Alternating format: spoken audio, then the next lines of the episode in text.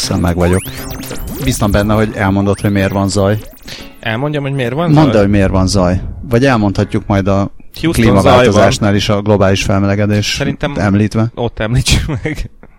Ez izé, 20 perccel a jövőbe kabrió adás. Volt egy olyan ötlet, hogy esetleg a meleg miatt vegyük fel az erkélyen az adást, de aztán Dávid nagyon bölcsen azt mondta, hogy ne. Igen, mert akkor még ennél is hangosabb lenne tekintve, hogy valószínűleg a világ legszorgalmasabb, vagy a határidő által leginkább szorított építési, építő munkások itt szorgoskodnak a stúdió környékén. Meg a gyerekmedencét se hoztad, pedig megígérted a háromkarikás felfújható gyerek, gyerekmedencét az erkélyre. Na jó, nem megígérted, csak kértük. Hirtelen megijedtem, hogy mikor ígértem meg. Na mindegy, ez nincsen. Vannak sok hírek. Meg rég találkoztunk, bár nem tudom, hogy ez, talán ezt a hallgatók észre se vették. De hát lehet, hogy egy hét kimaradt. Felvételből kimaradt egy hét egyelőre, adásból szerintem nem, Ja. talán nem maradt ki egy hét, hanem most két nap maradt ki, és hogyha ezt nagyon gyorsan kitoljuk, mert senki nem mond olyat, amit nagyon ki kell vágni, vagy nagyon ügyesen beszélünk, és nem kell sokat utódolgozni, akkor hamar megkaphatják a kedves hallgatók. Hát legyen így. Értettük a célzást. Nyomás alatt vagyok. Semmi follow-up nincsen? Vagy később lesz follow-up? Később lesz Felháborító. follow-up. Jó. Ellenben mi ellenben mi? csak egy egyetlen gyors szó erejéig, mert hogy ez pont ki, két adás közé esett. Múlt hét pénteken volt a rendszergazdák világnapja, úgyhogy innen is éljenek a rendszergazdák. Oh yeah. Viszont akkor kezdjük jó hírrel. Mi lenne, ha jó hírrel kezdenénk? Kezdjük jó hírrel, úgyis, mint follow-up, mert volt róla szó.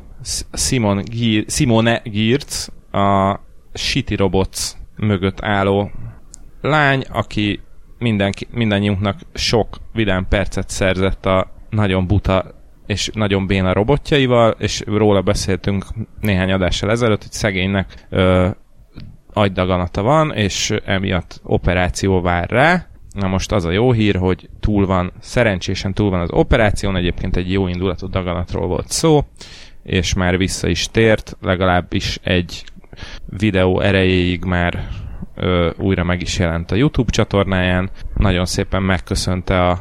De megnézted a videót? Megnéztem a videót. Nagyon megható videó. Nagyon megható videó, ez egy nagyon kedves lány, és egyébként külön ö, megmelengette a szívemet, hogy hatalmas rajongója a béna szóvicceknek, ugyanis ö, amikor magához tért az altatásból, és ott állt körülötte az egész családja, akkor az első mondata az volt, ehhez tudni kell, hogy a műtétet végző orvost azt a Dr. Reddynek hívták, és az első szav- szavai az volt, hogy azok voltak, hogy doktor úr magának ugye sokat viccelődnek a nevével, és akkor a család tudta, hogy rendben van.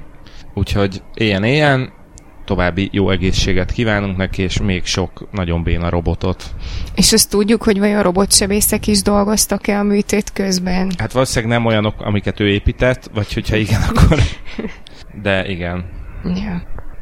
Remek hír. Gyors gyógyulást. Hát ha esetleg valaki nem ismerné, az nagyon gyorsan ismerje meg, tehát az ő robotja ilyeneket csinálnak, hogy ilyen pofozó robot, meg, meg hasonlók. Hát meg Hát van ilyen a- műzli ki- kiöntő robot, ami így először elkezdik szétszórni a gabonapelyhet, aztán meg így széttocsogtatja a tejet, és egy ilyen nagy massza lesz a végén az egész. Hát meg van az, amelyik őt etette, és így mindenhova jutott a kajából, csak rá nem. Meg Illetve a, a, a kirúzsozó, van az, van az Jaj. őt kirúzsozó robot is, ami egy ilyen fél rudrúst szétkent az arcán. És ö, mi, mindezt ő ilyen, ilyen angyali mosolyjal tűri egyébként. Tényleg nagyon cuki. Hát ezek a robotok nem fogják elvenni a bölcsészek munkáját. Ezek a robotok valóban nem. Uh, ellenben más robotok igen, és akkor itt most lerántom a leplet, hogy valójában arról van szó, hogy a McDonald'sba érkeznek majd a rendelés felvevő robotok, olyan 2020-tól, a, azt írja a Forbes, akiknek innen is üzennénk, legalábbis ha valaki a Forbes magyar szerkesztőségébe hallgatja az adást, szóljon már az amerikai nagytesónak, hogy valami egészen rettenetesen legalja a weboldaluknak a, a, a user experience-e, úgyhogy valamit csináljanak a rengeteg felugró ablak, köz, közbeugró ablak, autoplay-es videós egyéb borzalmakkal. Na de a házmester rend után visszatérünk a McDonald's kiszol, uh, rendelés felvevő robotjaihoz, a 2020-tól minden amerikai McDonald'sban ilyenek lesznek. Uh, egyébként más ilyen nagy láncok, például a Chili's vagy a Panera nevű ilyen fast, fast fashion brand már, már üzembe helyeztek ilyen robotokat. És ugye korábban már megemlékeztünk Flippyről, a, a hamburger sütő robotról, ami, ami nem, nem futott be egy túl nagy karriert, ugye? Azt hiszem, hogy az volt, hogy túl lassú volt? Az volt vele a baj? Ez nem a kevés volt? Nem, a, a Flippy is lassú volt.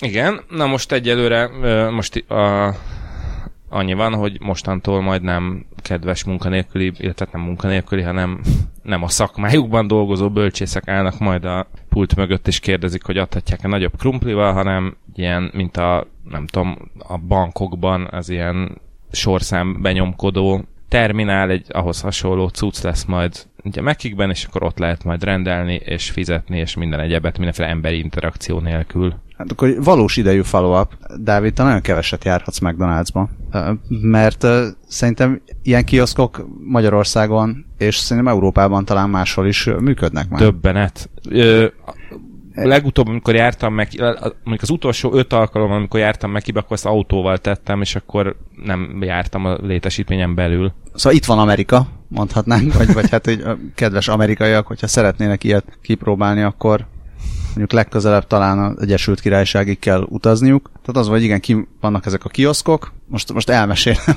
20 perccel a McDonald'sba. Nem tudom, hogy a hallgatóink azért valószínűleg hát ha a nép hallgatja ezt, akkor, akkor csak járnak azért Mekibe. Szóval van ilyen, és az a trükk egyébként, hogy közben lehet embertől is kérni, meg a kioszknál is kérni, és csomószor akkor is kioszknál kérnek emberek, szerintem a képernyő addikció miatt, hogyha amúgy nincs nagy sor a, az embernél. Uh-huh. Tehát gyorsabb lenne az emberhez oda menni és leadni a rendelésedet, de hogy beállnak a kioszkhoz. Hát jó, azt gondolom és az újdonság az emberek varázsa. veszik el a bölcsészek munkáját. A Forbes cikkét egyébként a, a McDonald's USA volt vezérigazgatója írta.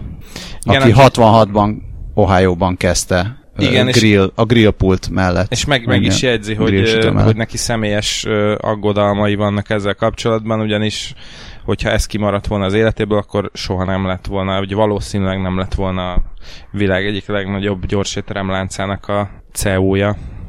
Nem lehet, hogy azért rendelnek az emberek kioszknál, mert ö, antiszociálisak és nem szeretnek emberekkel beszélgetni. Nem tudom, hát a kedves hallgatók majd írják meg, hogy miért rendelnek kioszknál, ha kioszknál rendelnek, vagy úgy egyáltalán mit csinálnak. Na most ezen elgondolkodtam a ilyen hipermarketekben, ahol van izé, önkiszolgáló kassa, ott, ott én mindig oda szoktam menni. És ez így, bár mondjuk ez inkább azért van, mert ott így akkor én a saját rendszerem szerint szortírozom a cuccot, meg teszem be, meg nem tudom mi nem tudom, hogy a McDonald'sban ez, ez hogy működne. Igen, valóban, tehát igazából, hogyha gyorsabb az ember, akkor, akkor valószínűleg inkább az emberhez mennék oda, hogyha amúgy egyébként nem kell sorba állni. Hát meg mi, mi van azokkal az emberekkel, akik viszont nehezen tudják kezelni az ilyen képernyő jellegű dolgokat? Ö, nyilván így egy bizonyos korosztályra gondolok. Az egyik haverom szokta mesélni, hogyha késik, hogy azért késett, mert pénzt kellett kivenni, és előtte tetrisezett valaki a bankautomatával tetrisezett meaning 5 percig nyomkodta a gombokat, mire pénzhez jutott. Azt hittem, hogy ez valami PR fogás volt a bank részéről, hogy több időt tölts a bankautomatánál. az se lenne rossz. Egyébként még a legelején, még amikor mesélted, hogy hol használnak ilyet, én a Chili's láncot félreértettem Chiriznek, és az jutott eszem, hogy ragadós a példa.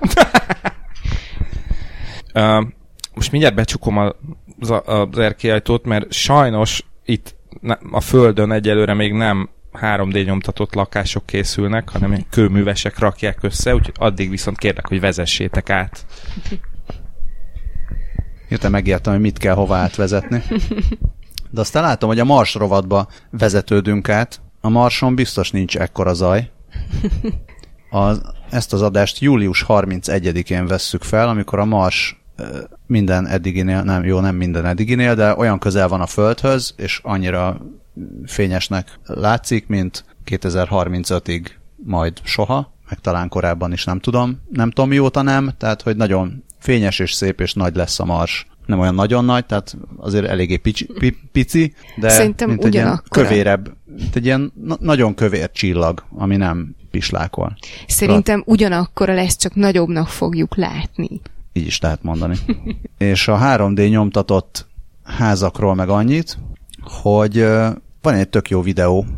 Ez is a, talán ez a NASA-nak volt egy ilyen challenge pályázat jellegű kis versenye, hogy emberek találják ki, hogy milyen 3D nyomtatott házikókat lehetne létrehozni a Marson.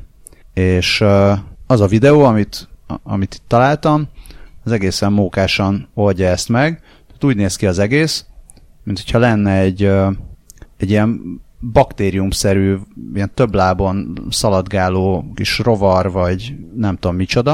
Tehát egy ilyen kúp, aminek van hat lába, ez mászkál a marsi felületen, és peteszerűen rakja le a 3D nyomtatott házakat.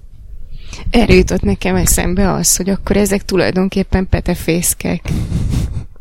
Egyébként 13 éve nem volt ilyen közel a Mars, és azt hiszem, hogy pénteken volt a leges legközelebb, vagy nem, de péntek este, amikor a holdfogyatkozás is lett volna, hogyha nem borít be mindent a felhő. Én majdnem biztos vagyok benne, hogy ma. Szerintem július 31 Igen? a tuti nap. Aha. Aha. A Mars ez egész biztos, hogy ma van, mert ma reggel ezzel kezdett nálam a Facebook. Még ilyen kis animált videó is Tényleg, volt. Jogos, jogos. Amin- annyira az, úgy csomagolták ezt, hogy ez a kettő egyszerre történik, mm. hogy én megettem a fake news-t. De milyen jó, hogy Cuki gondoskodott róla, hogy mindannyian tudjuk, hogy mikor van. És akkor többen kritizálták ezt a marsi építkezést, pontosabban a YouTube kommentekben, hogy miért nem inkább a felszín alá építik, hanem azt mondom, hogy a föld alá. Tehát, hogy mert ugye sugárzástól, meg egyebektől jobban védené, hogyha, hogyha ez az egész így felszín alatt lenne.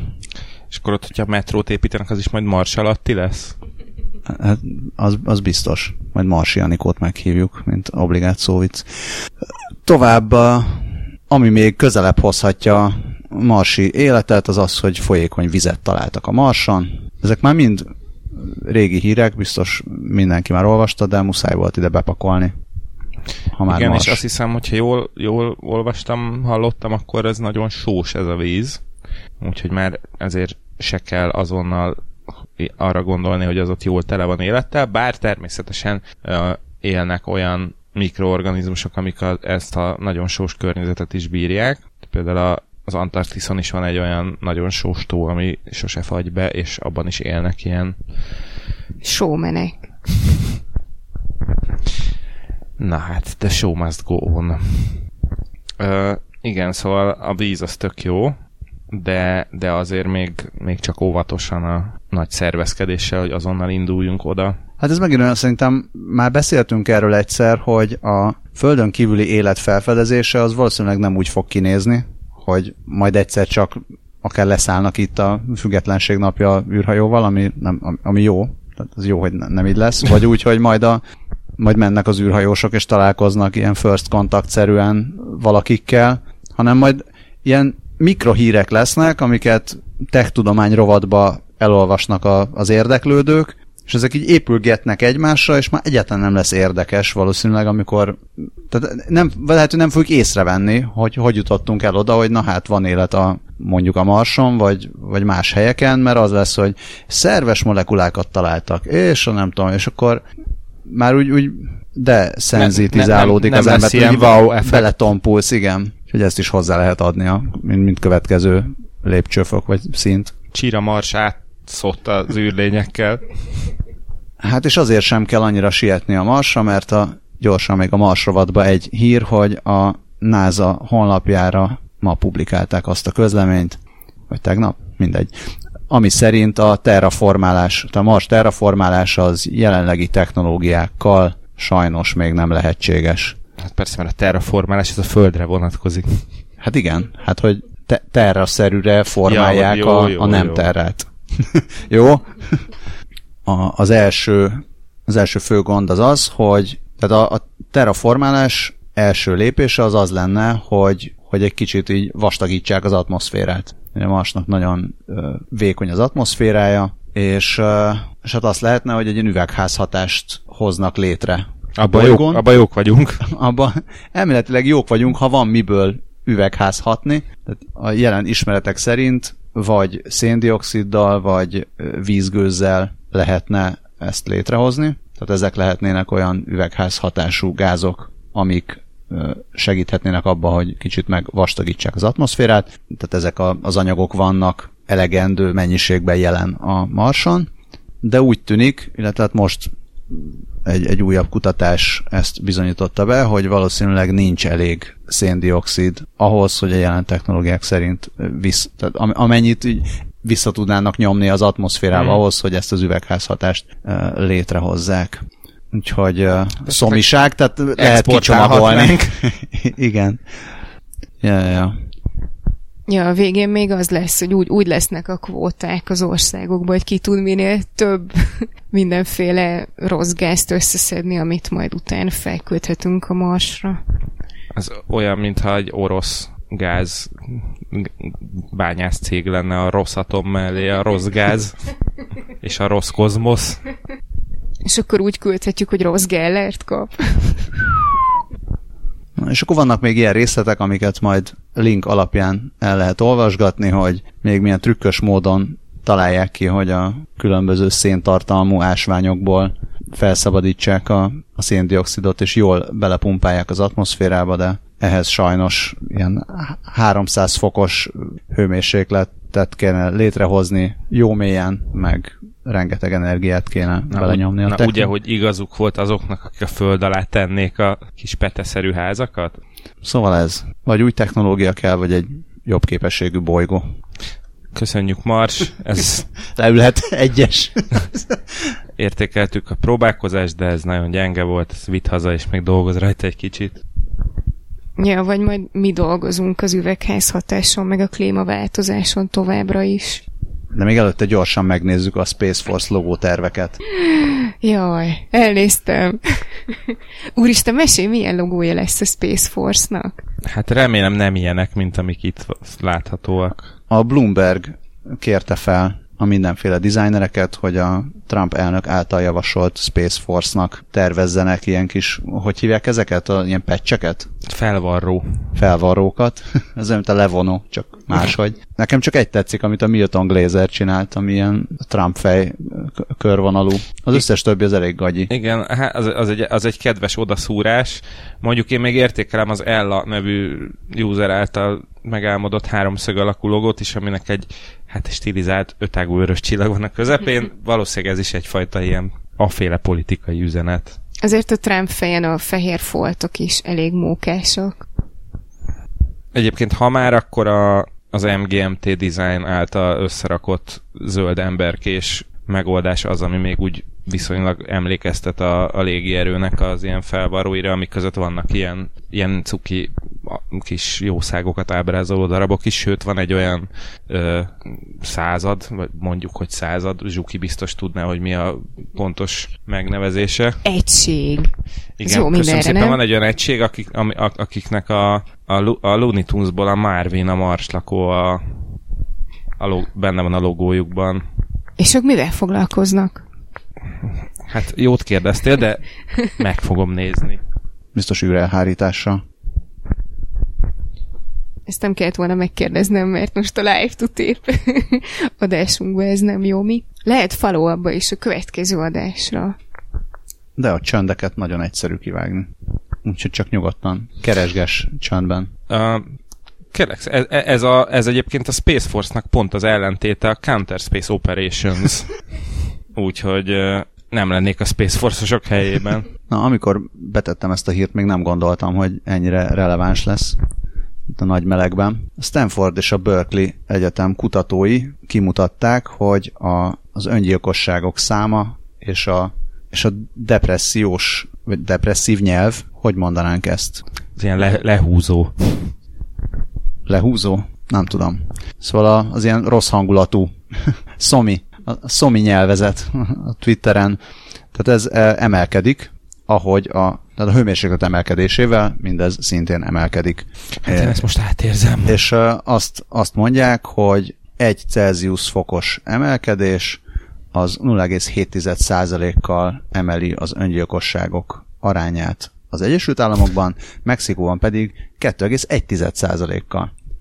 Ami azt is jelenti, hogy Ez egyenesen arányos az életszínvonal? Hogy, ha, hogy 2050-re, hogyha két és fél fokkal megemelkedik a, a globálisan az átlagos felszíni ö, hőmérséklet, ugye ez a, az ENSZ klíma, nem tudom, bizottságának Ja, ez egyik ilyen közép, középutas szenáriója, tehát ez a, ha nem csinálunk semmit, akkor ez lesz, azt, azt számolták ki, hogy 2050-re két és fél fokkal emelkedik az átlagos hőmérséklet az Egyesült Államokban, és 2,1 fokkal Mexikóban, ami azt jelenti, hogy akár 40 ezerrel több öngyilkosság is lehet a két országban.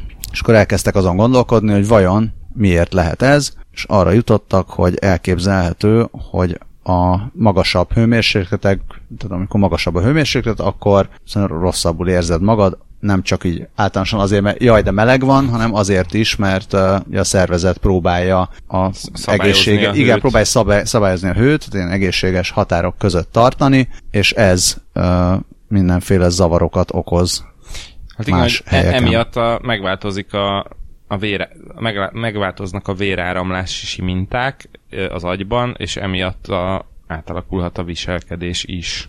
Igen.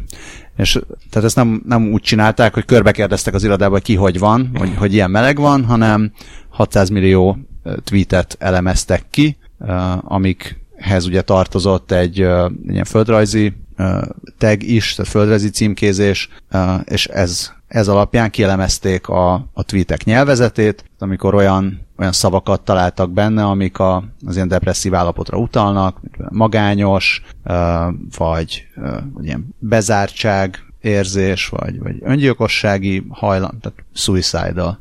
Hogy úgy érzem, hogy... Suicid. Mindjárt, suicid? Igen. Szóval azt, azt látták, hogy, hogy tényleg egyenesen arányos az a, a, a hőmérséklet növekedés azzal, hogy ezek, ezek a szavak uh, milyen számban fordulnak elő az emberek tweetjeiben.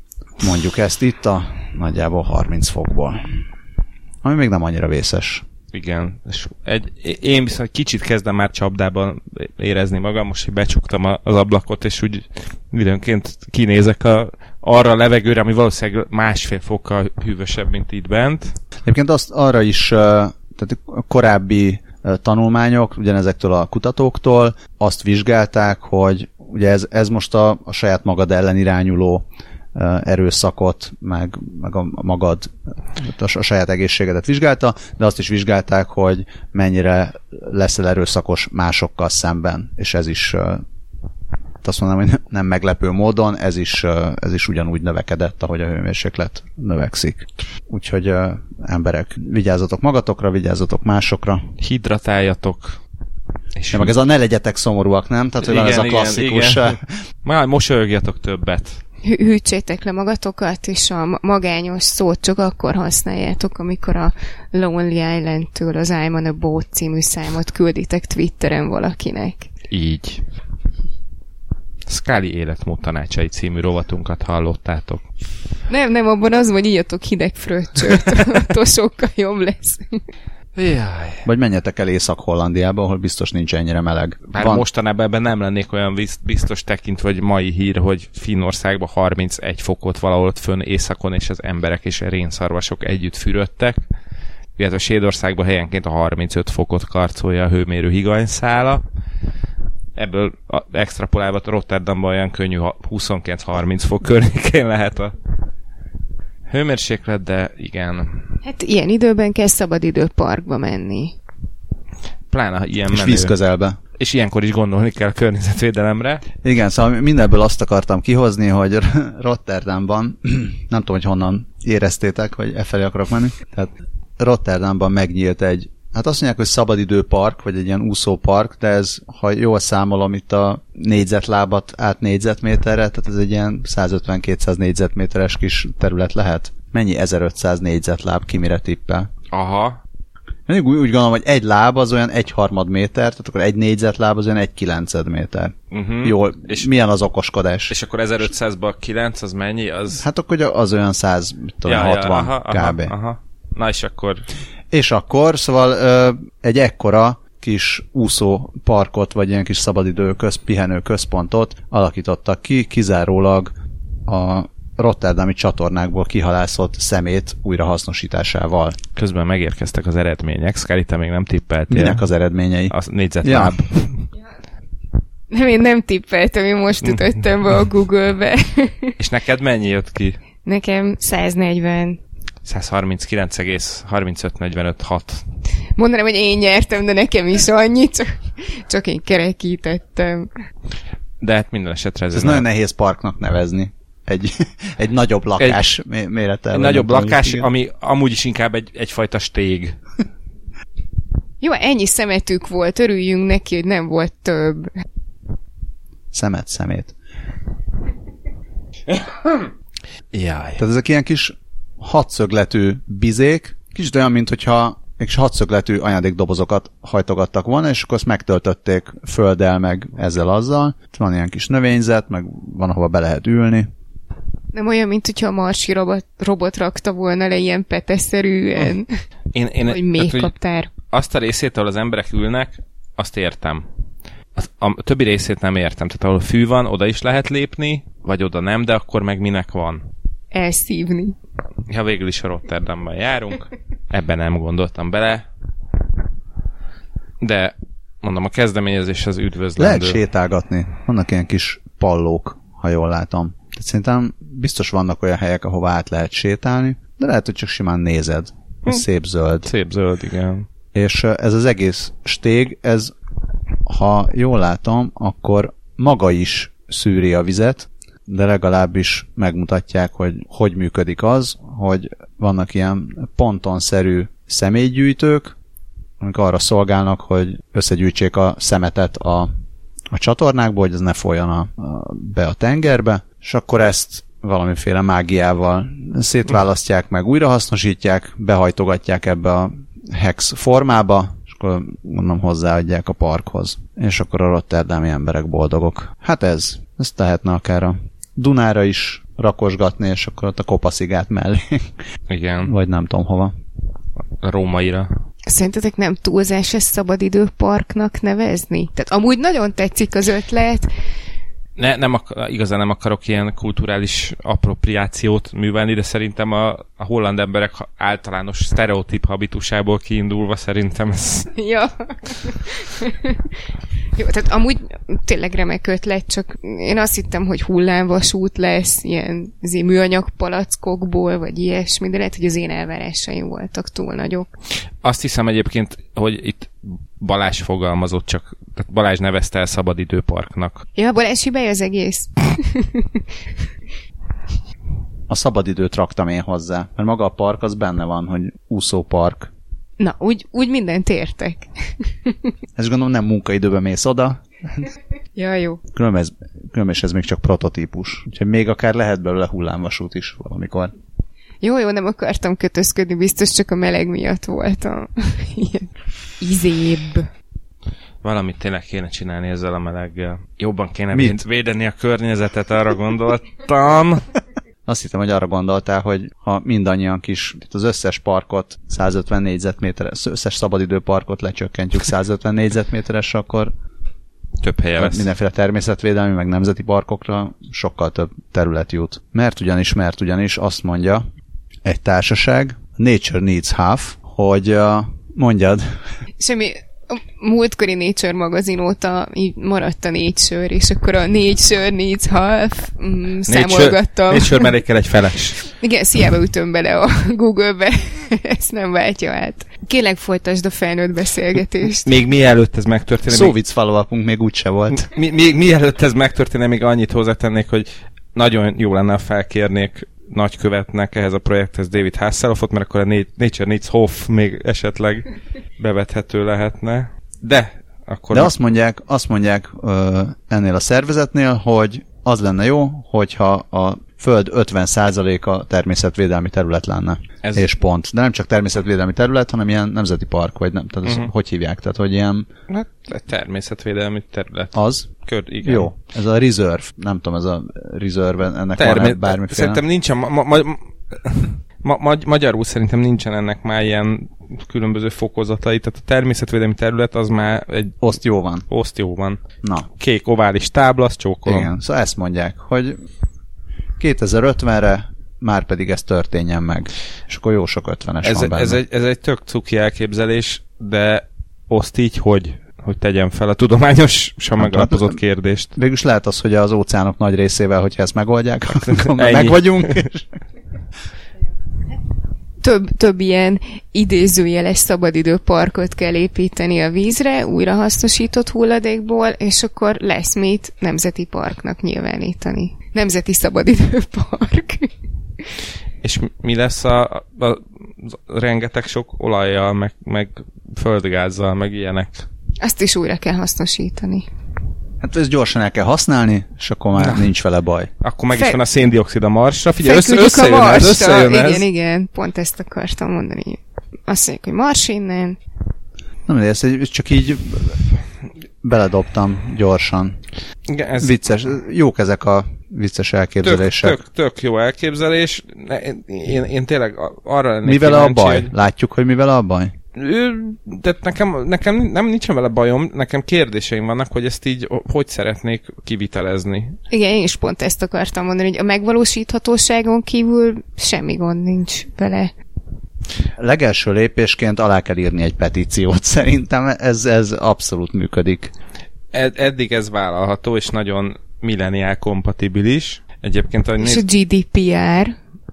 Hát azt majd szépen elfogadod, és akkor onnantól már mindegy lesz. Uh-huh. Egyébként, ahogy a weboldalon nézem, a Bioscience ö, szakfolyóiratban jelent meg egy, ö, egy írgalmatlanul hosszú elemzés ö, arról, hogy, hogy ez a bolygónak a felét, tehát azt írják, hogy ez a fél ez amúgy kivitelezhető lehet, és hogy ezt hogy, hogyan lehet megcsinálni. De tényleg de egy rettenetesen hosszú cikk van a De tehát nem úgy fele, hogy mondjuk azt mondják, hogy jó, akkor a így fél, Greenwichnél így félbevágjuk, és akkor ettől keletre emberek, ettől nyugatra állatok, meg Jó, hát ezt nem is gondoltam, de tehát annyit mondok, hogy a Bioscience cikkében csak a, csak a referenciák oldal az, az egy olyan há- három A4-es, vagy még annál is több oldalt tesz ki, úgyhogy majd ezt vég, valaki végigolvassa, és majd follow up a következő Sok a adásban. hivatkozás, seems legit. Igen, igen, ennyi.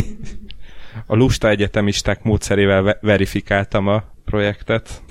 Hát ez lenne a szép jövő. Igen. Na hát akkor egy kicsit beszélgessünk arról, hogy mi van, amikor e- nincs, nincs ez, nem gyógyult meg szegény robotos lány se, és egyébként is mind meghalunk. Igen, most egy picit ilyen mind meghalunkos. Hát ez is már körbeírta a magyar internet is, hogy a, az amerikai polgárjogi unió, az ACLU tesztelte az Amazon arcfelismerő rendszerét, és kim máson teszteljék, mint az amerikai kongresszus tagjain. Witch Hunt! Igen, teljes witch hunt, összevetették a bűnözők rendőrségi adatbázisával, És mit ad Isten? mit az Isten 28 uh, képviselőt bűnözőként azonosított az Amazon Recognition, Recognition K-val, természetesen, hogy menőbb legyen. Azt kell mondjam, hogy valószínűleg nagyon alul teljesít. Csak? Azt mondod, hogy Magyarország jobban teljesít? Hát megnézném én azt az elemzést. Tehát nem, nem azt azonosították, hogy ez az ember bűnöző, mert lehet, hogy akkor, lehet, hogy ott magasabb lett volna, hanem ö, hogy a 25 ezres bűnözői adatbázissal mennyi, mennyi egyezést találnak. Tehát, hogy azt mondták, hogy na ez a 20, mennyi? 28? Ez a 28 ember, ez benne van a, az adatbázisban. Tehát egy ilyen hamis párosítást hozott létre, és azt is kimutatták, hogy, a, hogy fai szempontból elfogult a, a teszt, Fogadjunk, hogy egy csomó fehér férfit jelölt meg bűnözőként. Majdnem. Egyébként csomó fehér férfit is, de a, a fals találatok közel 40%-ában nem fehérbőrű képviselőben ismert fel bűnözőt a rendszer, ami hát jelentősen felül reprezentálja azt, ami, ami egyébként az aránya a nem fehéreknek a kongresszusban. Köztük az azóta talán elhunyt John Lewis képviselőt. Nem halt meg a John Lewis? Ö, nekem nem rémlik, de ettől függetlenül Nem, Ismét real-time follow-up. a John Lewisra az egyébként az első találat ö, egy áruházlánc, Áruhás lánc. az. Ja nem, csak kórházba, kórházba került. Ahonnan azóta már kiengedték.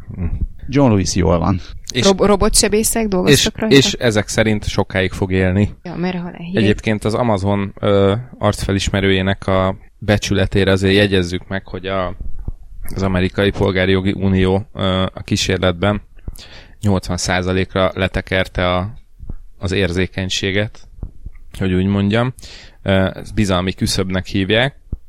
A, az Amazon egyébként 95%-os beállítást javasol, hogyha bűnüldözési célokra használják ezt a szoftvert, tehát amikor a fals azonosítás sokkal súlyosabb következményekkel jár. Úgyhogy lehet, hogy ha az eredeti beállítás szerint használják, akkor kevesebb lett volna. Tetszik ez a megfogalmazás, ezt nem tudom, hogy ezt a Kubit honnan vette, hogy a 80%-os beállítás hotdogok, székek, állatok felismerésére alkalmas. alkalmas. Tehát hotdog felismerés az Hát, hogy meg tud különböztetni egymástól különféle hoddogokat. És a, hogy azonosítsd a bűnöző hotdogokat. amúgy meg akartam kérdezni, hogy, hogy eredetileg mire szánta az Amazon ezt a szoftvert, de most már csak még több A, kérdésem a van. Silicon Valley vonatkozó epizódja, nem tudom, hogy megvan-e. Itt egy solid spoiler alert, bár az egyébként még a második, harmadik évadban volt, azt hiszem, hogy a, a társaságnak a leghasznavetetlenebb tagja, a Gene Yang fejleszt le egy hoddog felismerő alkalmazást, ami tényleg annyit tud, hogy megmondja, hogy ez hoddog, ez nem hoddog, és akkor felrobbannak majdnem az idegtől, hogy erre most mi szükség volt, és aztán rájönnek, hogy egyébként ezt tökéletesen lehet használni a social médiás dickpikek kiszűrésére. Úgyhogy lehet, hogy az Amazon, mi a, mi a neve, recognition is előbb-utóbb erre a sorsra fog jutni. Jó, köszönöm, most már kevesebb kérdésem most már csak az érdekel, hogy a székeket miért kell felismerni. For goodness sake.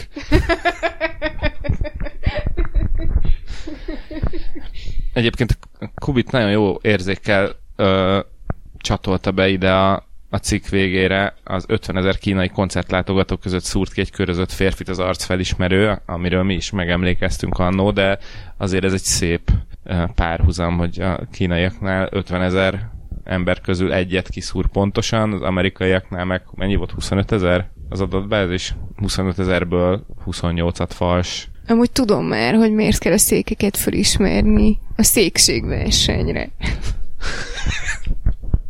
Pedig olyan szép átvezetés volt már a kínai, a kínai hír, de sajnos. És ráadásul egy kínai hír jött ezután? Ó, Igen. ja, hogy igen, ennyire. Igen. Bocs, muszáj volt.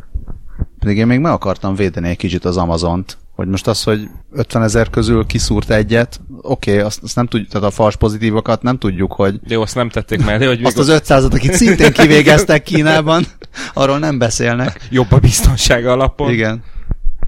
Másrészt a, még annyit megjegyez a cikk, hogy a, a londoni rendőrség által alkalmazott arcfelismerőnél egy helyes azonosításra 49 téves pozitív Aha. Azonosítás jut, tehát ott ezeket akiket ugye a gép kiszúr, utána még kézzel átpörgetik, hogy, Aha. hogy tuti legyen. Szóval hogy ott azért óvatosabbak. De valóban Kína, kínaiak, ez a már megint mi van Kínában a következő hír, a, mi a Foreign Policy cikke, és hát jó hosszan taglalják azt, Ugye az egy külön, külön érdekes sztori, hogy Kína mennyire nyomul Afrikában. Egyrészt a kínai fejlesztők, kínai nagy cégek mennyi pénzt, munkaerőt, egyebet visznek infrastruktúra fejlesztést Afrikába, tehát hogy a afrikai építkezéseken mennyi kínai dolgozik. Ez, ez úgy külön érdekes, de tehát ugye vannak a kínai kormánynak különböző óriási ilyen száz éves tervei. Beszéltünk erről is, hogy a, a technológiai fejlesztés terén van a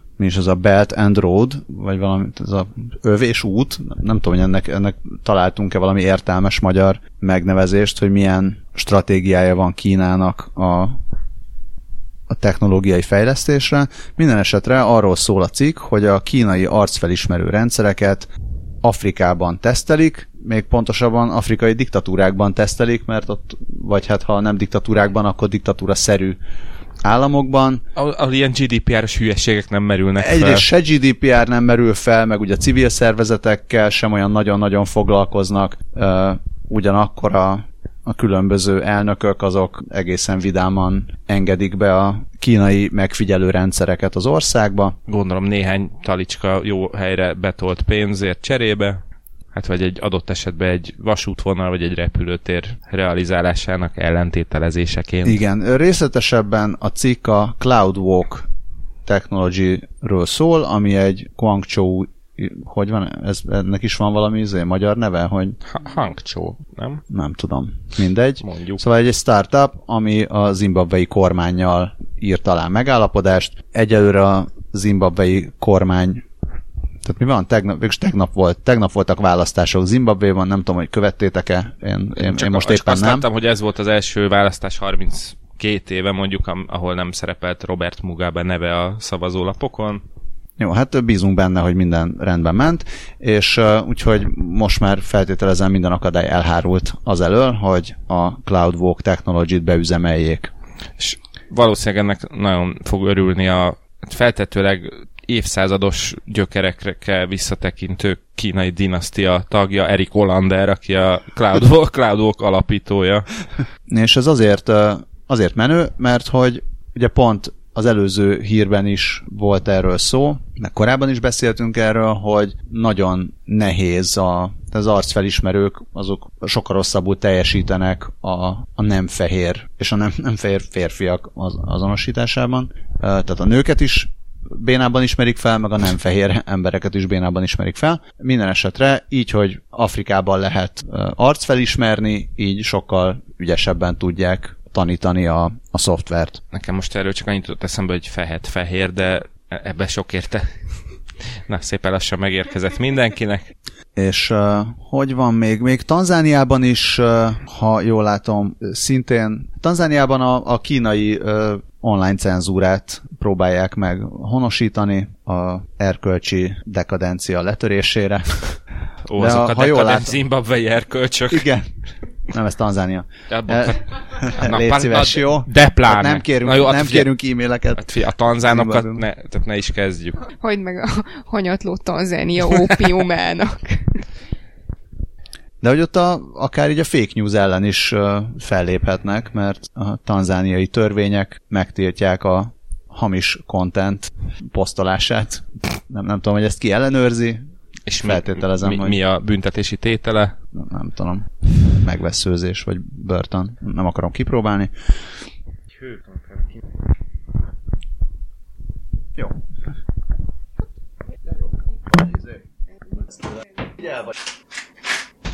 Magadnak?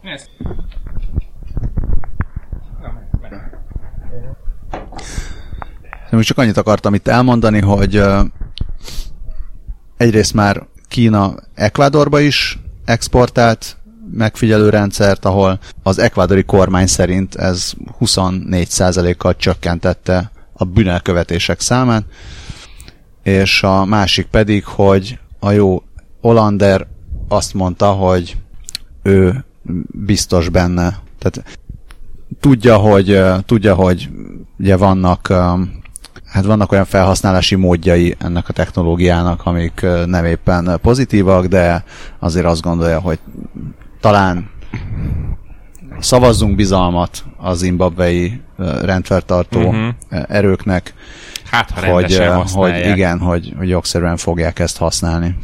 Szinte, bi- szinte biztos. Ám legyen. És lehet, hogy már ez a, ez a stratégiai döntés is része annak a döntés támogatási rendszernek, amit a South China Morning Post szerint majd fognak alkalmazni Kínában, mi szerint már a külpolitikát és a diplomáciát is mesterséges intelligenciával fogják irányítani Kínában. Ez egy rettenetesen hosszú cikk, szerintem be is írtam a jegyzetekbe, hogy nagyjából egy mondatnyi. Rendes tartalom van benne. Tehát ez az a fajta cikk, amikor, amikor úgy azért, hogy meglegyen a karakterszám, úgy mindenről elmondják, hogy mi. Tehát elmondják, hogy mi az a Kína, elmondják, mi az a mesterséges intelligencia, bla bla bla, és akkor odáig eljutnak benne valahol így a közepén, hogy egy ilyen mesterséges intelligencián alapuló döntés támogatási rendszert terveznek majd alkalmazni a kínai diplomáciai kérdésekben, vagy eldöntésében, meg hogy ki, cso- ki merre menjen, csodálatos meg ilyenek. egyébként a cikk felütése. Diplomácia olyan, mint egy stratégiai társasjáték, a mesterséges intelligencia pedig jó a társasjátékokban. Igen, ami oké, okay, ami igaz. Így robbantottuk ki az atomháborút. Pont GIF. Igen, nekem erről a hírről az jutott eszembe, hogy három éve történt, de most megint szembe jött valahol, hogy volt az a mesterséges intelligencia, amivel a League of Legends játékot akarták játszatni, és a mesterséges intelligencia törölte azt a játékot, és egy másik játékot telepített helyette valami Cave Story néven, hogy, hogy ő azt akarja játszani, és így amikor visszanézték, hogy mi történt, Ennyike. akkor így, akkor így azt látták, hogy ez így a saját döntése volt, mert ő így látta jónak. Hogy most így egy döntés támogatási rendszer hogyan tud másik vágányra futni, bele sem merek gondolni. Igen, meg majd ott, tehát lesznek ott majd viccek, amikor a Japán és Kína, dél-kínai tenger kis szigeteken ott megy a balhé, és akkor azt mondja az AI, hogy csak a baj van ezzel itt, hát gyaluljuk le a francba, és akkor nem lesz több ilyen probléma, úgyse lakik ott senki. De lehet, hogy azt mondja, hogy legyünk inkább barátok. Vagy nyilvánítsuk természetvédelmi övezetté. Igen. Vagy majd azt mondja, hogy akkor egy japán AI-t kihív egy go meccsre, és akkor abban ők eldöntik. ja. Vagy inkább gyógyszerkutatást végezzenek azokon a területeken? Ja, ezt ide a disztópia végére bedobtam. Vagy nem a végére? Nem, lesz majd még. Még nincs vége a disztópiának. Még, A disztópia háromnegyedéhez bedobtam, hogy a GSK, magyarul GlaxoSmithKline gyógyszercég minden eddiginél nagyobb, drágább, stb. befektetéssel együttműködik a 23andMe genetikai családfakutató, nem is tudom, Hát, ilyen genetikai jellemző céggel. Tehát ez a 23andMe az abból lett híres, hogy elküldheted nekik a genetikai mintádat, nem tudom, megpiszkálod a szájpadlásodat, vagy valami, és akkor elküldöd a, a kis vattát, és akkor elmondják, hogy 3%-ban neandervölgyi vagy, és egyébként pedig hajlamos vagy a, nem tudom, migrénekre. Igen, egyébként korábban már volt egy ilyen jellegű kezdeményezés, ez a National Geographicnak volt a Genographic nevű projektje, ami hasonlóan működött, csak az még nem, az nem ilyen profit alapú volt, hanem az ilyen tudomány alapú, hogy akit érdekelt, az, az rendelhetett egy ilyet, és igazából ott nem azt mutogatták, hogy milyen betegségre vagy hajlamos, hanem hogy honnan jöttek az őseid. És a 23andMe-nek eddig több mint 5 millió embertől származó DNS adata van, aztán, hogy ezzel mit csinálnak, az attól függően, hogy ki mennyire hajlamos a konteókra, szabadon lehet találgatni. Egyelőre azt állítják, hogy első körben a Parkinson kór elleni gyógymódokat, vagy hát Parkinson kór kezelésére szolgáló gyógyszert szeretnének fejleszteni. A, Valamint a robot más, vagy mi a, valamint a klónodat, aki majd aki majd helyettet fog dolgozni a a mihez kezdenek majd, gyógyszerlordoknak. majd az adatokkal hoz csak annyi kis információ morzsát tennék mellé, hogy a 23andMe egyik alapítója egy bizonyos N. Woj- Wojcicki, aki a Szergej Brin felesége, mint olyan. Úgyhogy bármit is kezdenek vele, azt majd a Google tájéken, házatáján kell keresgélni. Igen, ha esetleg egy illuminátus leírná nekünk e-mailben, akkor természetesen a neve említése nélkül follow majd ezt a sztorit. Na de mit is kezdenek az adatokkal, és kik? Ugye, ugye? Feltöltik a személyiségedet egy valamibe. Igen, ugye hát beszélgettünk már itt korábban erről, hogy majd mi, milyen módokon lehet meghosszabbítani az emberi életet, és ebben az egyik iskola, a, akik azt képviselik, hogy ha már lesznek elég erős számítógépek ehhez, hogy tudják az emberi agyműködést emulálni, ö, akkor majd lehetővé válik az, hogy feltöltsük a teljes tudatunkat a felhőbe, ami így tök jól is hangzik, meg minden, de ö, felmerül a kérdés, hogy na jó, jó, de akkor mi történik ezekkel az adatokkal? Szóval akkor, hogy kinek a tulajdonába kerül ez az egész.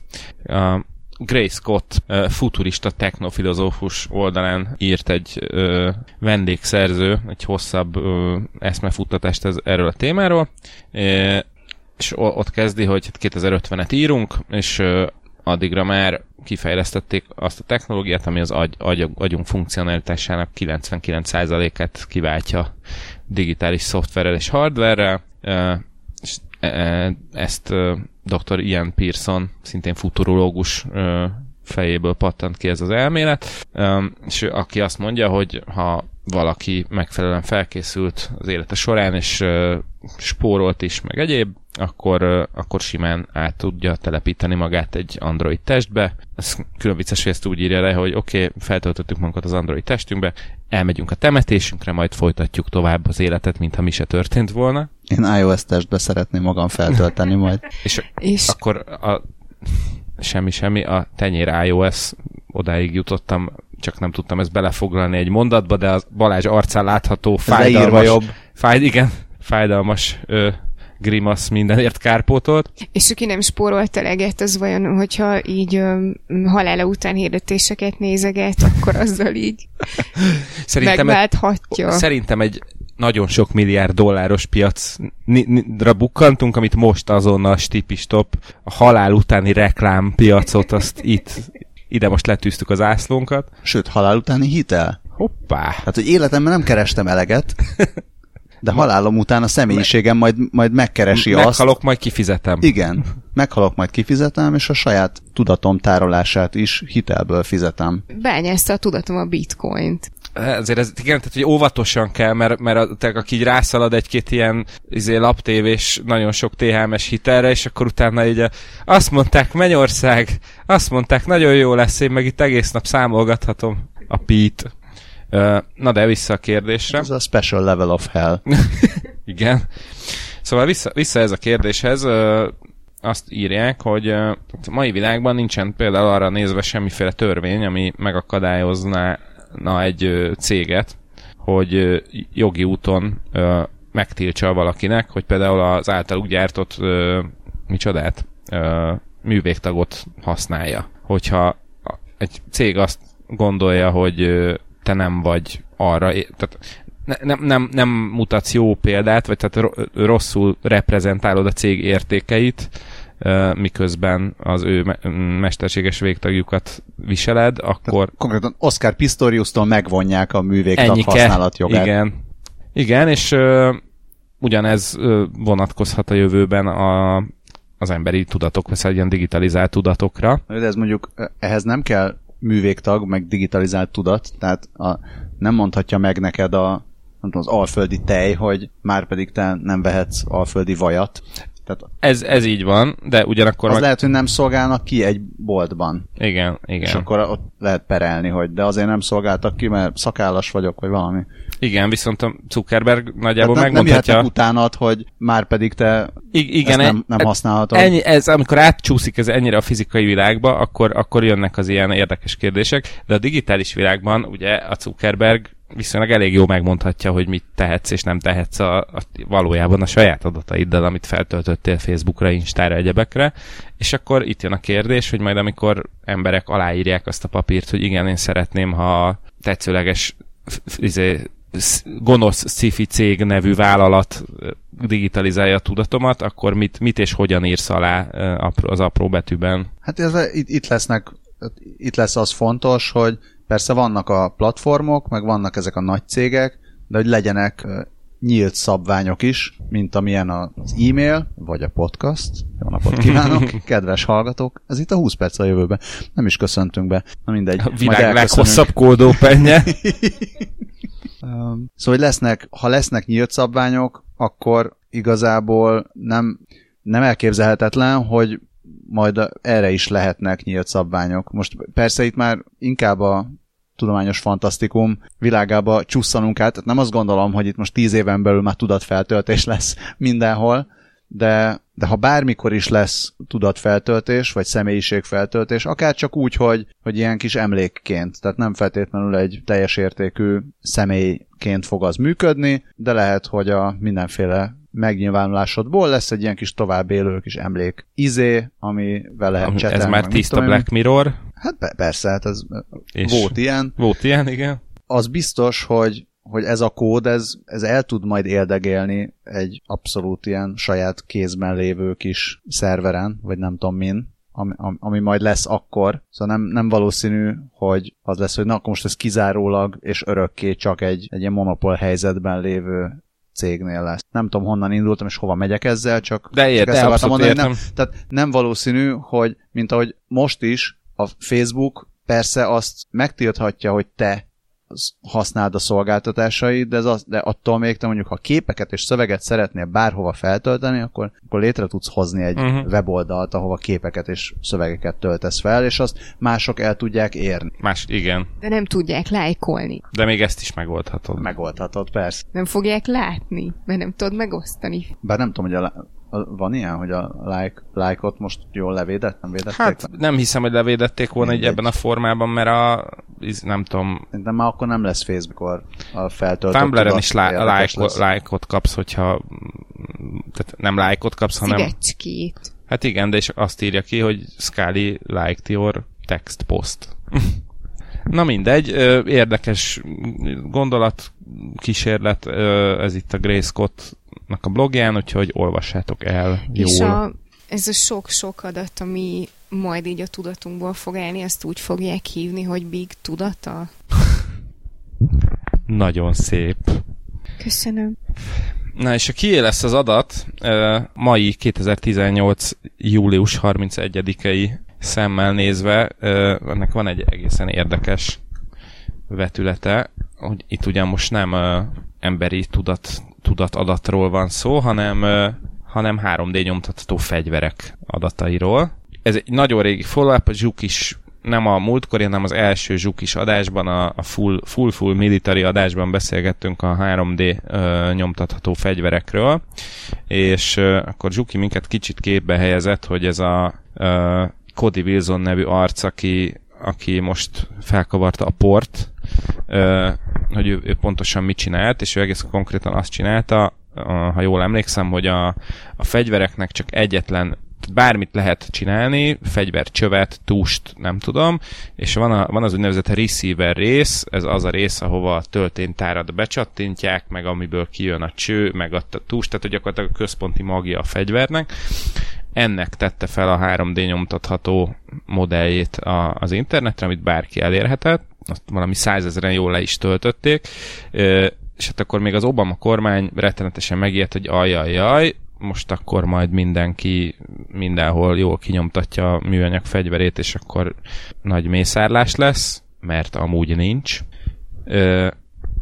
Na mindegy, és akkor hosszú herce-hurca után először megtiltották, akkor Cody Wilson és a, a Defense Distributed nevű ö, szervezet, cég, amit ő alapított, perre ment az amerikai kormány ellen, és ö, meg is nyerte ezt a perc. Úgyhogy ennek értelmében a hétfőtől ö, újra fel lehetett helyezni a, ezeket a 3D ö, fegyvereket az internetre, aztán persze már az amerikai szövetségi államok hétfőn azonnal pert indítottak az amerikai kormány ellen, amiért ezt engedélyezték. Azóta egymásnak adják a kilincset a különböző hírcsatornákon a rendőrök, pszichológusok, katonák és hasonló emberek, akik egytől egyig azon aggódnak, hogy jaj, jaj, tehát ugyanazon, ami, ami már az eredetileg, már eredetileg is aggódtak, csak mivel ez most volt, ezért gondoltuk, hogy érdemes talán megemlékezni róla minimum érdekes, hogy a Amerikában kavart ekkora port, ahol feltételezem, hogy nem 3D nyomtatott sima fegyvert is, mindenféle háttércsek meg egyéb nélkül vidáman vásárolhatsz számolatlanul, ha megfelelő állam megfelelő fegyversójára mész. Megfelelő megyében laksz. Inkább, tehát azt képzelném el, hogy inkább Európában, meg olyan országokban hisztiznek be ezen, ahol mondjuk 3D nyomtató van, fegyvert viszont amúgy nem tarthatnál. Igen. Um, Érdekes ez a kérdés, mert hát ugye pont, pont ennek kapcsán volt egy, láttam egy statisztikát, hogy az összes tömegmészárlás, ilyen fegyveres tömeg, tömegmészárlás egyharmadát az USA viszi el a világhoz Ahol képest. Szerintem tömegmészárlásnak, vagy hát, hát ilyen mass, tömeg, shooting. mass shootingnak neveznek bármit, ahol kettőnél több, vagy három, háromnál több ember igen, igen. hal meg, vagy sérül meg. Igen, és ahol egy, egy vagy több ö, elkövető nem, nem, tehát nem egy banda háború van, hanem, hanem így véletlenszerűen tüzet nyitnak. Igen, mondjuk nulla elkövetővel nehéz lenne. igen, igen tehát e, e, a, a fegyver beindul. Hát figyelj, lesz majd ilyen is, úgyhogy de annyiból amúgy jogos ez az aggodalom, nem, hogy a 3D nyomtatott fegyvert a, a fémdetektor sem érzékeli, tehát így még könnyen. Én azt hiszem, tehát azt nem, azt talán De nem, az egyébként az egész cucc... De azért a lövedéket szerintem érzékeli a fémdetektor. Nem tudsz hozzá golyót nyomtatni. Hát azt nem. Mennyire béna. Hát még ha golyót is tudnál is nyomtatni, lőport, azt nem fogsz tudni nyomtatni hozzá. Ha megfeszülsz, akkor sem. Nekem te nem mondd meg, hogy mit Uh, igen, tehát uh, szerintem Amerikában azért volt ez a nagy kiakadás, mert pont tehát az elmúlt évek szomorú példái azért megmutatták, hogy, hogy ott tényleg minden hétre jut egy, egy ilyen tömegbelövöldözés, és emiatt ott nagyon-nagyon ki vannak erre hegyezve, meg ez állandóan terítéken van ez a téma, hogy, hogy akkor hogyan, mikor és hogyan szigorítják a fegyvertörvényeket. Spoiler alert, nem most az elkövetkezendő két-három évben fogják ezt megtenni.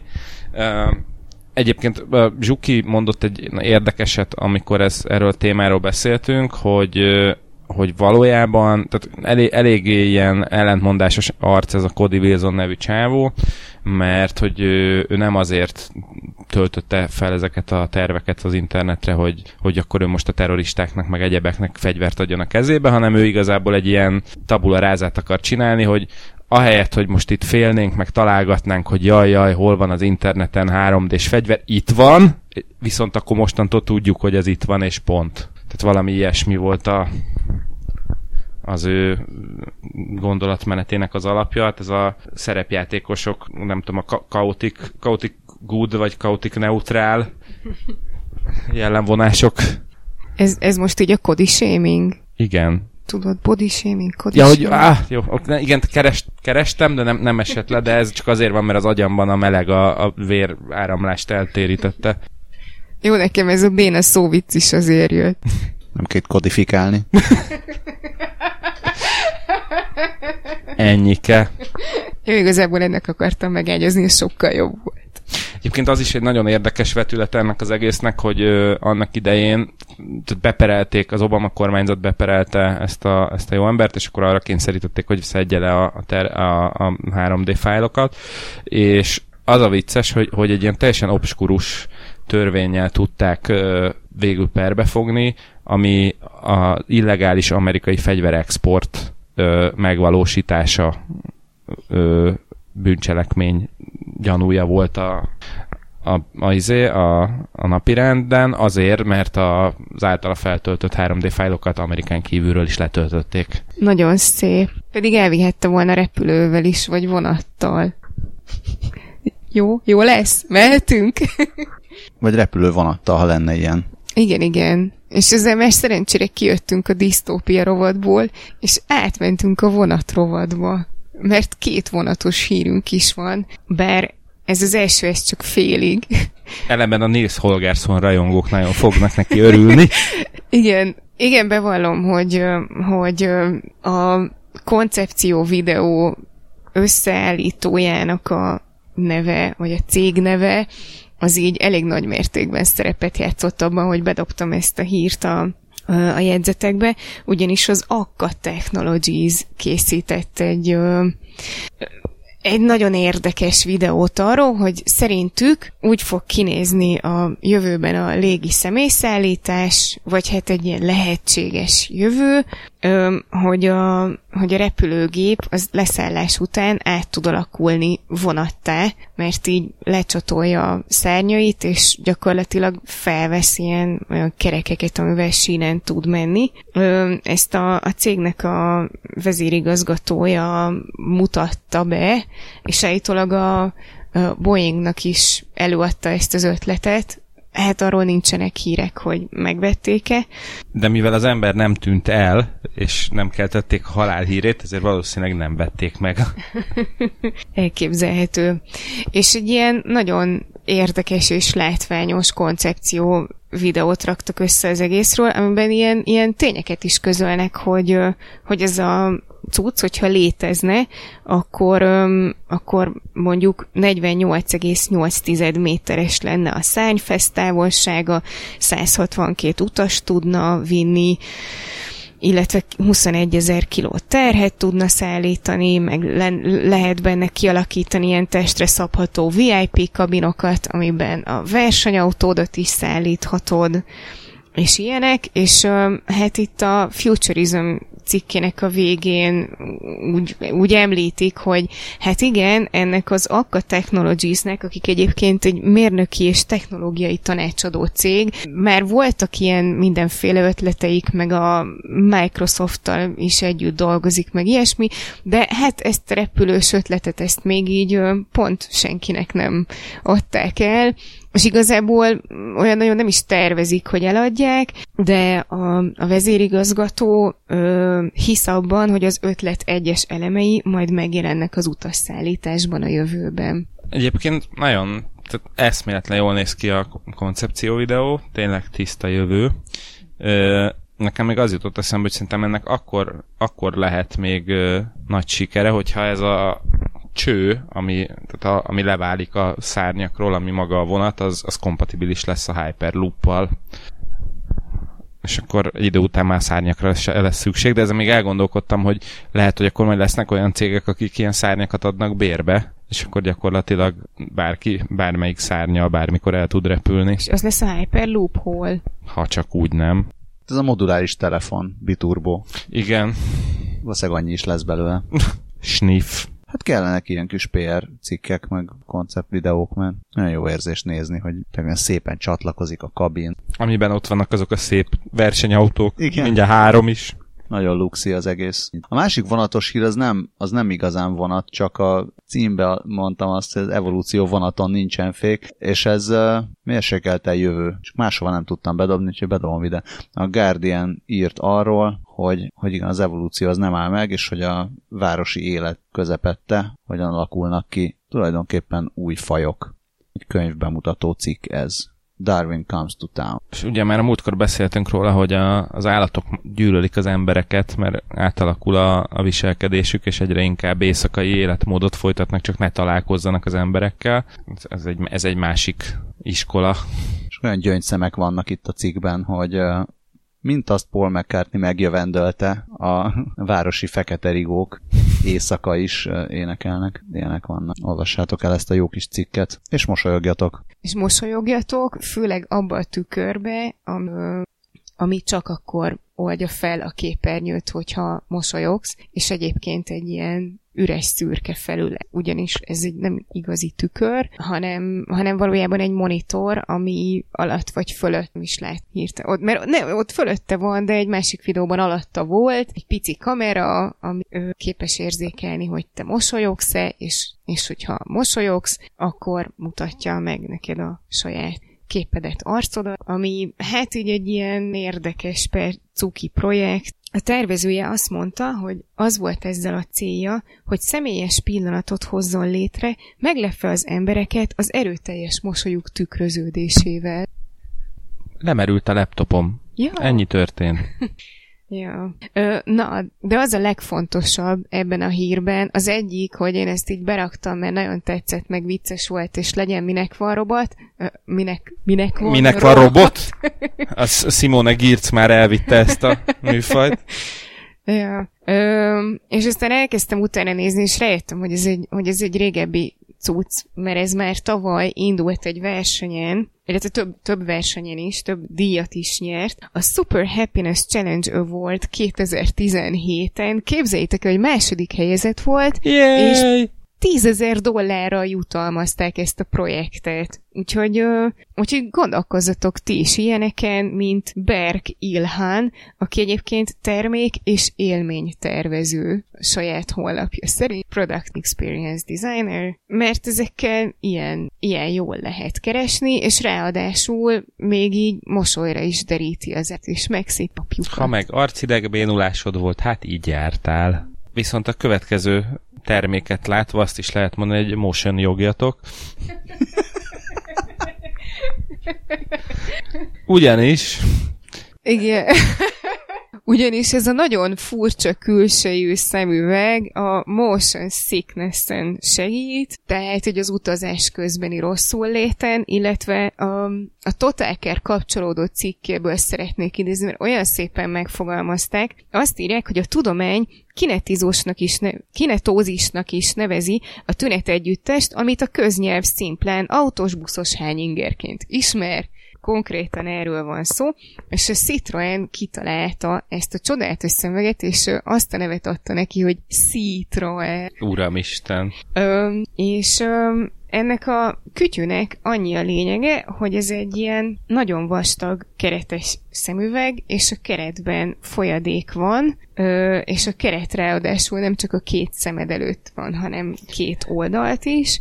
E- ez egy olyan szemüveg, ami, aminél indokolt a négy szemű kifejezés használata, mert négy karikából áll, nem kettőből. Hát akkor miért nem az Audi fejlesztette ki? Egyébként hatalmas kihagyott zicser. Mert azt mondták volna, hogy audisták. Ö, szóval az utazás közbeni rosszul lét az attól jön elő, hogy az agy ellentétes üzeneteket kap az érzékelt mozgásról, mivel ugye ülsz, de közben mégis azt látod, hogy mozog a környezet, és ez a szemüveg, ez, ez állítólag ö, újra létrehozza a horizontot, és ezzel helyreállítja az érzékeket, és azt, azt mondják, hogy elvileg 10-10, tehát hogyha elkezdené rosszul lenni, akkor kezd, akkor kell fölvenni, és 10-12 perc alatt újra jól leszel tőle, és akkor utána már le is veheted, és újra nyomkodhatod a tabletedet és a telefonodat. Igen, bár a Facebook remek érzékkel kiemelt a kommentek közül egy Nerida Vél, már eleve egy csodálatos név, Nerida Vél nevű felhasználót, aki azt mondta, hogy vagy le is teheted a tabletedet, és nézhetsz kifelé az ablakon. Mint az állatok. Igen, de egyébként amúgy tök jól néz ki ez a szemüveg. Engem, én nem nagyon szoktam, nem, én nem, nincs ilyen hány ingerem, vagy ilyesmi, de tökre kipróbálnám ezt a műhorizontot, amit ez a, a szemüveg keretében lögykölődő folyadék ott létrehoz. Hát itthon októbertől lesz kapható, de egyes piacokon már 99 euróért lehet vásárolni. És ez már ugye ilyen né- néhány hetes hír, de nem találtam még róla teszteket, pedig már kíváncsi lettem volna, hogy megfelelően rekreálja a horizontot. Lehet, hogy ezt házilag is létre lehet hozni, nem? Hát valószínűleg nem, nem igaz. Pár szívószálból is. Igen, vagy izé, glowstickből. Ja, amúgy nekem is eszembe jutott a, a, az az ilyen szemüvegé hajtogatott szívószál, Végülis akkor csak kettőt kell félig úgy össze, igen, és úgy, úgy összeborkácsolni, hogy ne lógjon bele a látóteredbe. Hát kedves DIY iránt fogékony hallgatóinktól várjuk a házilag gyártott motion sickness szemüvegekről készült fotókat és videókat. Igen, és hogy milyen tudatmódosító szerek hatása alatt milyen élmény voltak. Illetve, hogy milyen tudatmódosító szereknek milyen hatását küszöböli ki. Mert az, az se lenne semmi, be vagy rúgva, mint a csacsi, fölraksz egy ilyet, és tök egyenesen hazamész. Ez egészen megváltoznának a görkorcsolyázási szokásaim. Akkor már sörkorcsolyázná, nem? Igen. De hogyha nem görkorcsolyával mennék, akkor jetsuittal. Amit én elsőre jezsuitának olvastam, és és nem értettem, hogy milyen, milyen Iron Man jezsuitát lehet megvásárolni. Jetsuit Bell támogatásával. Ezt azért raktam a végére, mert most már ez az utolsó hírünk, ha minden igaz, erre a hétre, vagy két hétre. Mert itt szoktuk elmondani, hogy egyrészt nagyon szépen köszönjük a hallgatás mellett a mindenféle megosztásokat, meg a dicső Patreon támogatóknak a Patreon támogatásokat. És akkor láttam ezt a hírt, és arra gondoltam, hogy ez is lehetne egy ilyen stretch goal a Patreonon, hogyha összegyűlik 446 ezer dollár Patreon támogatásokból, akkor most már megvehetjük a Richard Browning brit feltaláló jet szútját, amivel hát ilyen, ilyen vasemberszerűen lehet repülni. És miért van két, kétszer két termosz az alkarjára kötözve az embernek? Azok óriás távcsövek. Az egyikben biztos laktózmentes kávé. Nem, hát az, az maga a hajtómű? a hajtómű, vagy legalábbis ez a, az a, a jet. Onnan jön ki a jet, ami, amivel fennmarad. Szükség esetén hajszárítónak is beválik. Hát annak abszolút. Van egy mókás videó, ez a Selfridges-ben lehet megvásárolni Londonban, és a, a bemutató videó az úgy néz ki, hogy megérkezik ember egy pickup hátán, beindítja a jetsuitot, majd repül vagy 50 métert az egyik irányba, így lebeg egy kicsit, és aztán bénán leér. Utána ilyen gübbetten áll, mert szerintem elég nehéz lehet ez a, ez a jetsuit. Tehát azt mondják, hogy, hogy igazából egy ilyen pár perc, ja nem. Nem tudom, hogy amikor azt mondják, hogy volt egy pilótánk, aki pár perc tréning után már nagyon ügyesen tudott lebegni. Ugye ez azt jelenti a pilóta, hogy már eleve pilóta volt az az ember, vagy csak azért pilóta, mert ráadták ezt a cuccot. Mert most az, hogy egy pilóta, aki egész életében repült meg, több ezer órás tapasztalata van, az képes volt pár perc után kezelni ezt a cuccot. Na mindegy, szóval azt mondják, hogy nem tehát kell azért egy bizonyos fizikai uh, állapot, ügyesnek, erősnek kell lenni, meg úgy alapképességeknek meg kell lenni, tehát gondolom azért valamiféle egyensúlyérzéke legyen az embernek, de nem kell, nem kell szupernek lenni hozzá. Én arra gondolok, hogy lehet, hogy, tehát, hogy, hogy ez nem igazi pilóta volt, csak itt a Aha. Itt, itteni szóhasználatban, viszont lehet, hogy mondjuk ejtőernyőzött már korábban, meg has, tehát hogy ez, ez a fajta mozgásforma azért nem állt valószínűleg távol tőle. Hogyha egy cső amatőr, laikus 5 perc után ezt tudja vele csinálni, akkor az tényleg nagyon rendben van. Bár én már amikor ezeket a vízsugárral hajtott ilyen jetpackes cuccokat láttam, már akkor is az volt az első gondolatom, hogy úristen hány ember fog felkenődni hídlábakra, meg villanyoszlopokra, meg mindenhová. Ha ezek a jet megjelennek, akkor meg aztán tényleg Na, de hogyha esetleg ez a félmillió dollár ez nem is jön össze, nagyon szépen köszönjük akár az egy dolláros támogatásokat is, valóban a mindenféle megosztásokat, nem tudom, hogy most éppen gyűlöljük a Facebookot vagy nem, szerintem gyűlöljük a Facebookot, de hogyha ott jutunk el valakihez, akkor én annak nagyon örülök. Igen. Meg írjatok e-mailt, kommentoljatok, hagyjatok öt csillagos review-kat az iTunes-on, és Scully lehet, hogy elolvassa. Még mindig nem. Amúgy arra gondoltam, hogy mivel gyűlöljük a, gyűlöljük a Facebookot, ezért terheljük le a szervereit nagyon-nagyon sok megosztással. Álljatok bosszút azzal, hogy megosztjátok a podcastot. Mekkora ötlet. És ezzel a fake news ellen is harcoltok. Itt nincs fake news, vagy ha van, akkor a következő héten jól megfollow és leleplezzük. Megosztásba folytották Mark Zuckerberget a lelkes podcast hallgatók, ezen a címen vizionálom az erről szóló beszámolókat. Erre tényleg csak egy ennyikét tudok mondani. Szervusztok! Sziasztok! Hello!